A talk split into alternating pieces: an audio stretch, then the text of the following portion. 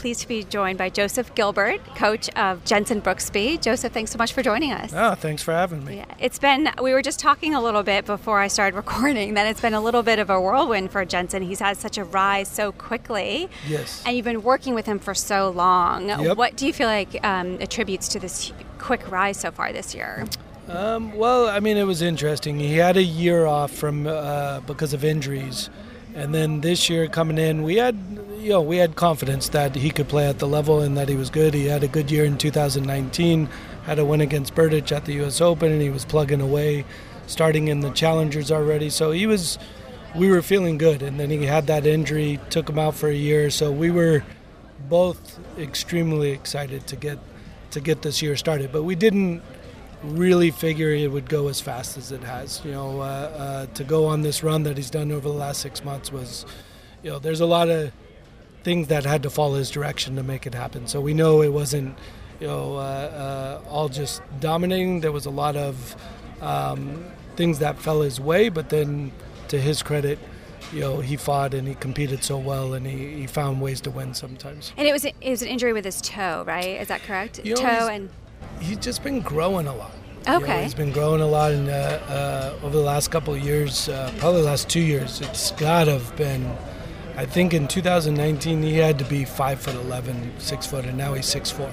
So he's shot up a lot for this late in his age, So it was his toe, then it was his hamstrings, then it was his shoulder, then it was his elbow, then it was a combination of everything. Stuff, yeah. The toe was the worst. He had to have a boot on, and it was I think it was either a slight fracture or a bone bruise, and it took some time. So, we always thought the level was there, but then, playing the tournaments, getting the wins is a total different story. Right. So. Yeah. So just talk about that a little bit, because. I mean, I think, I read an article from you've worked with him from a very young age. Yep. And because of that late growth spurt, you felt like he developed quite a few skills instead of having that huge power from the beginning. Yep. How was that important for his development, having that late growth spurt? I think it was big.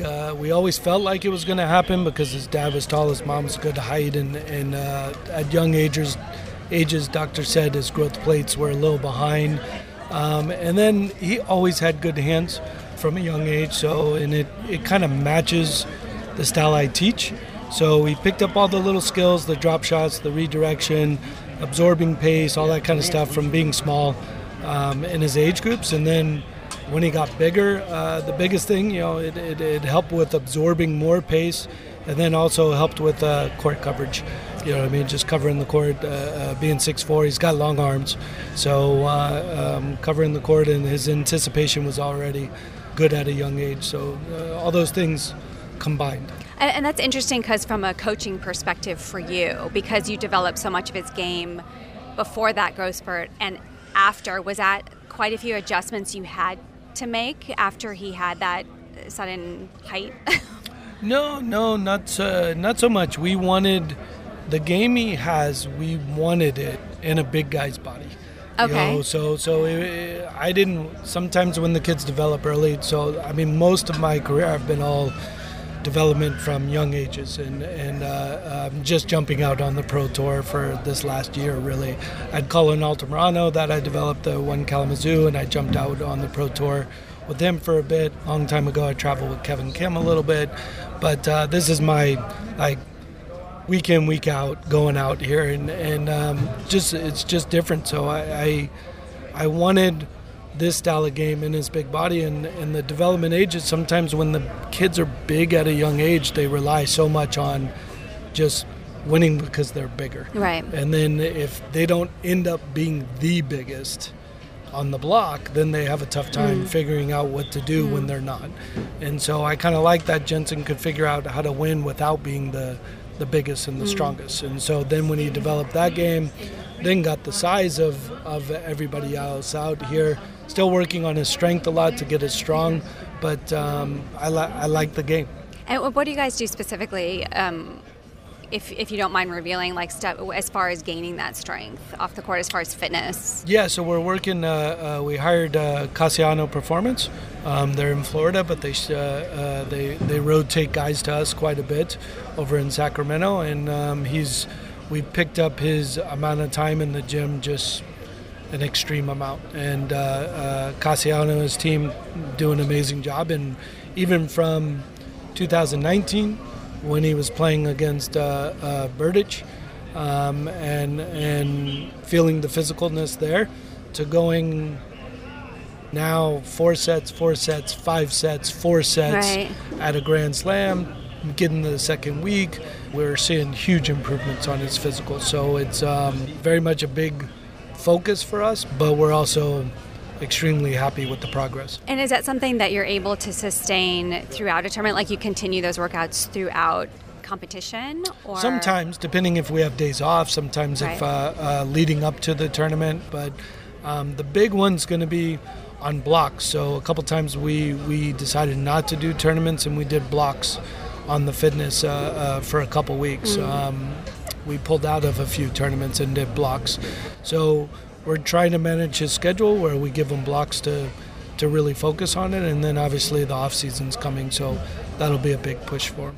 And then talking about, we mentioned his huge rise this year. He's played in the past quite a few challenger events, and then now mainly, hopefully, just total tour events. That transition, what factors do you feel like were so important for Jenson for that rise? I mean, I know you mentioned strength. Were there any other factors as well? Opportunity. Yeah. I mean, that's probably the big one. I felt like we said, we felt like the level was there, but getting the opportunity to play these matches and these guys, Jenson was excited, and he wanted those opportunities, and he didn't have those opportunities. It was tough to get. And so now that he has it on a regular basis, we felt like he could get, if he got his teeth into a tournament and he could do it on a week-in, week-out basis, we were both confident that he could have some results. So we felt like the game was there. We know on the strength side and the conditioning side we can get better. And then it was a matter of getting there. He went through the futures fast. He went through the challengers fast. So we just wanted to be at the ATP and see how he went there. And his first ATP was Newport, and he got to the final of it. Then and then he had DC, got to the semis of it. So I mean, I think he showed that with the opportunity he can win some matches. Yeah, I mean, I saw his name in Newport, obviously, in the final, and the first time I actually watched him play, because I was in Washington, D.C., and what I was impressed with was his determination and his fighting spirit. As far as mentality and mental stuff, do you work on that quite a bit off court? Yeah. No, Jenson and I, his competitiveness is fueled between the both of us. We're both extremely competitive, being together for 13 years, traveling with tournaments. His parents are competitive. It's just a competitor. It's in the blood. Yeah, it's in the blood. Since a young age, he was always competitive, and then mixed with me on the court every day for that many years, and my demeanor and my outlook on who he can beat and when he should be winning and when he shouldn't be losing, or when giving him his expectations, basically. And so and if I set the expectations, he's been able to find a way to get there. So what are some of those expectations you set for him this year that you felt like he's capitalized on? It's funny, it's never like a ranking or a goal, or we want to be here, we want to be there. It's basically, I look at the matches, and when he plays them afterwards, I was like, whether I believe he should win them or not. And he comes off the court, and I was like, when he lost, I'm like, you should have won that. And this is how you could have won that. And explaining it to him, going back to video and showing him, like, piece by piece, this is where you made the mistake, this is where you could have fixed this, this is where you could have fixed that. That makes it very edgy, all the time, because he feels like, I think he should never lose. so that's a little tough, and it's not that I think that. I just think there's always things he could have done to win. And so so that competitive nature between both of us is why it's edgy out there all the time, and he shows his emotions out there. He brings them towards me quite a bit, but in a positive way and in a frustrated way. And I'm comfortable with it because I'm that way also. And I think that's the big advantage we have with being together for 13 years. You know, we're comfortable being uncomfortable.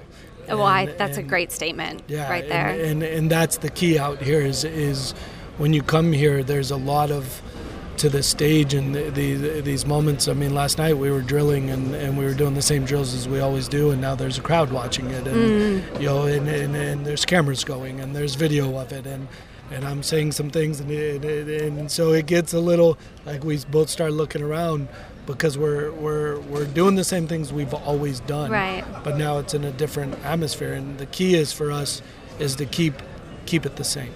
And how difficult is that? Because I was there last night. I was there the other night. He was practicing with Kevin Anderson, and I saw the camera crew out there, and I was like, wow, a lot has changed for him in such a short period of time. I mean, I feel like he's accepting it very well, but you have the biggest insight into that and how he's feeling all of a sudden with more attention on him. Yeah, I mean, I think that's the tour, right? I feel like that's a lot of this out here is being able to deal with the pressure and the expectations, and that's where you see the stress on a lot of these players, and you see the edginess because that's sports, right? Like once you, it's very much like what have you done lately, and it's like, okay, can you win again? It's like, and that's sports, and that's the pressure of it, and that doesn't matter if it's basketball, football, tennis, and so it's a little tougher in tennis, I feel like, because you're on your own, you know, and you got to deal with that. So I think the key is having a really good team, and a team you trust, and a team that blocks out distractions instead of adding distractions, and that's what I find out here is like. You know, our goal is for him to come here and be able to stay focused, do the routines we've always done, get him in consistently, and it's way more of a challenge. Like even at DC, it was kind of just him and I and the strength coach, Lucas, and it was very, because Jenson wasn't Jenson yet, and it was very easy, very low key, and very, you know, nobody's asking us for interviews and nobody's asking for cameras and autographs and that kind of stuff. And I just remember around the round of 16 or quarters, I feel like all of a sudden, you know, he's walking to practice and he's walking to the match, and you know, people start asking for autographs and they start coming around, and you know, he's such a good kid too. He's got a great heart. He loves the fans, and he doesn't want to ever not give an autograph. I noticed that in Washington. Yeah. And he feels bad.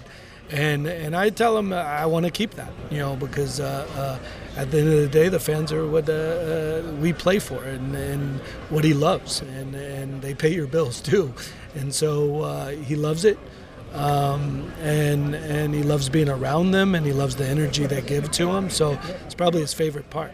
Well, I would imagine that would help a lot actually with the pressure, so that he doesn't mind that extra attention. Yeah, he does. No, look, he loves being in front of the camera. Yeah. Like he loves being on the center stage. It was funny on Arthur Ashe, right? You know, he wasn't ready for that interview coming through the tunnel, so he was like, everybody's like, he's nervous. I go, no, he's not. He wasn't I mean, he was nervous to play, but he was focused. Yeah. And he was ready. Like we prepared to I'm the last one who talks to him. Goes on the court, this is what he's doing. So then he was very tunnel vision. So then when the interview came, he's like, oh, I forgot about this. Yeah. It's Arthur Ashe. Yeah. And so then everybody's like, oh, he looked so nervous in that interview. And he was just more thrown off. Yeah. And then he got out there and he looked, you know, he was ready to go. And so he loves being on the stage. He loves the fans behind him. He loves the energy. I think East Coast was very good for him.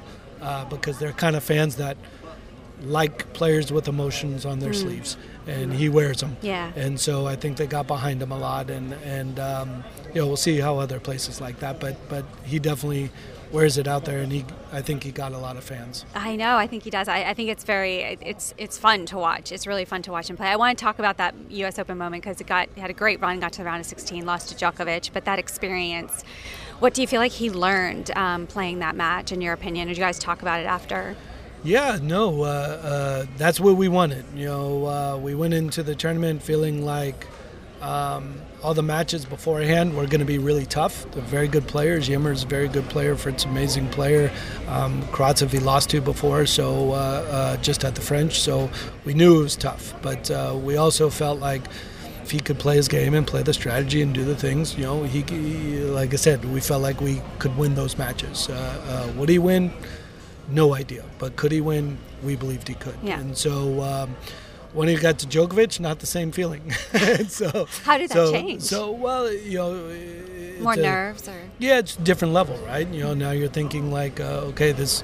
You know, and arguably, and he knows I believe that Djokovic is one of the greatest, if not the greatest tennis player ever lived. And I don't know if Jenson believes I think he's that. And so because I'm so tough on him and I'm so hard on him and I want him to do things. So, you know, I wanted Djokovic for information. You know, to find out what he needed to work on, where he was at, and what things he needed to do, how he matched up, because a lot of how I've trained him and how he plays comes off of Djokovic, it comes off of Federer, it comes off of Nadal, because those are the guys I've watched for the last 20 years, and I haven't really watched too many other players because, you know, in my opinion, those are the three best, and if you want to beat the best, you got to kind of figure out what they're doing. And so we went in there with a matchup, with a game plan, with a strategy. Interestingly enough, after the match, Djokovic said that. He said, like, this kid came out with a game plan and a strategy, and he executed it. I felt like he knew it.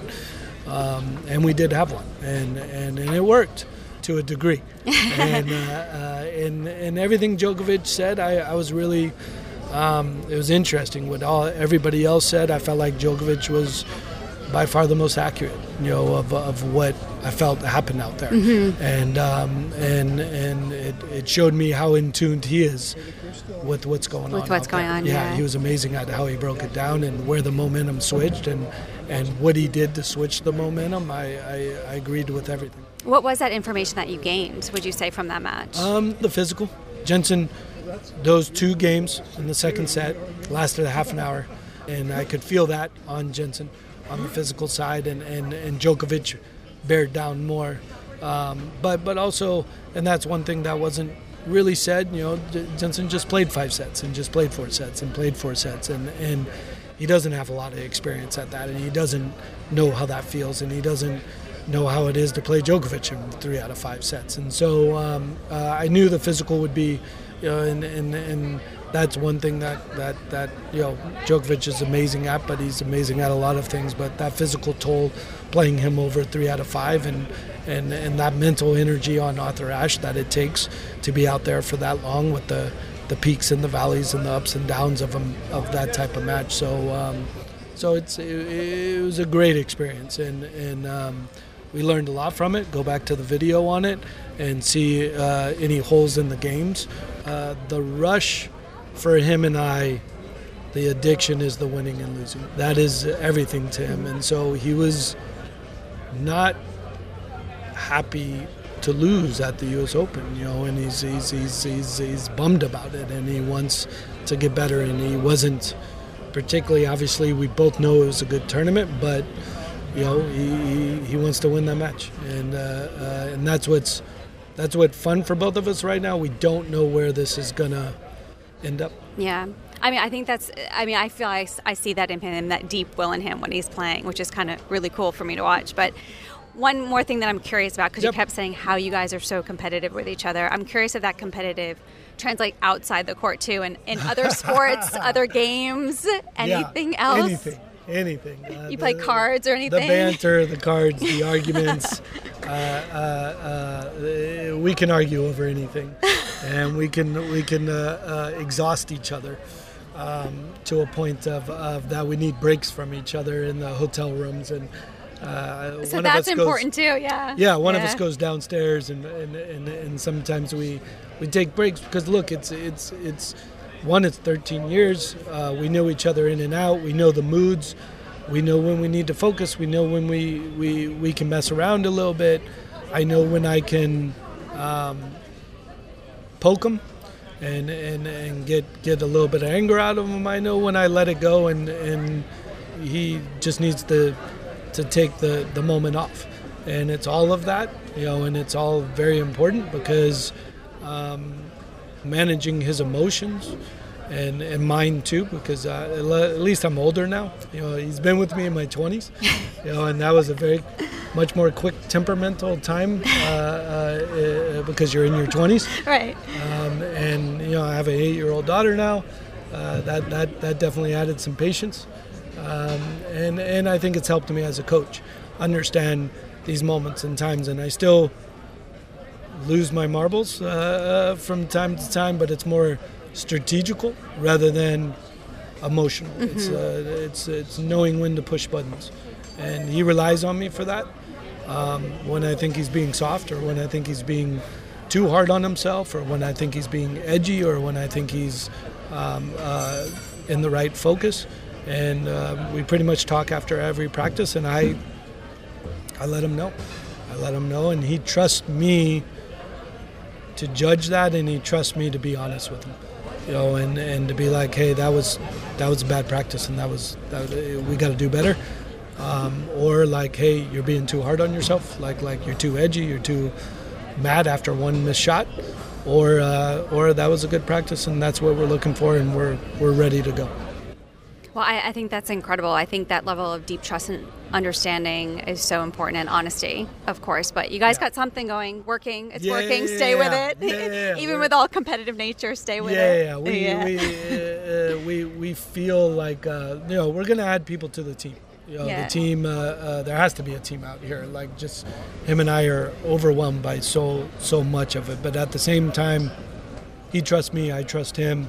And we've put all this work into it for so many years. His parents have been amazingly supportive and put a lot of work in themselves.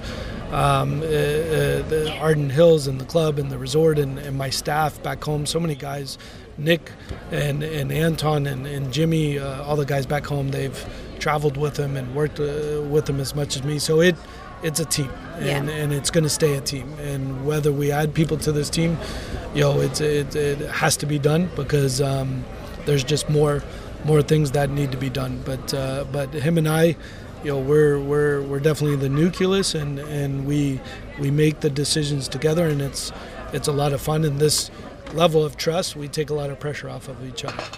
Well, congratulations, really, to the success that you guys have had, and I'm glad to see you here. That's working out for you, and that he has these opportunities coming up for him. Yeah, so. we want to make this a career, and we want to be here week in and week out. So hopefully we can keep it going. Well, good luck, and thank you so much. You're so generous for your time. So thank you so much for taking the time. Thank you. Yeah, best of luck. I appreciate it.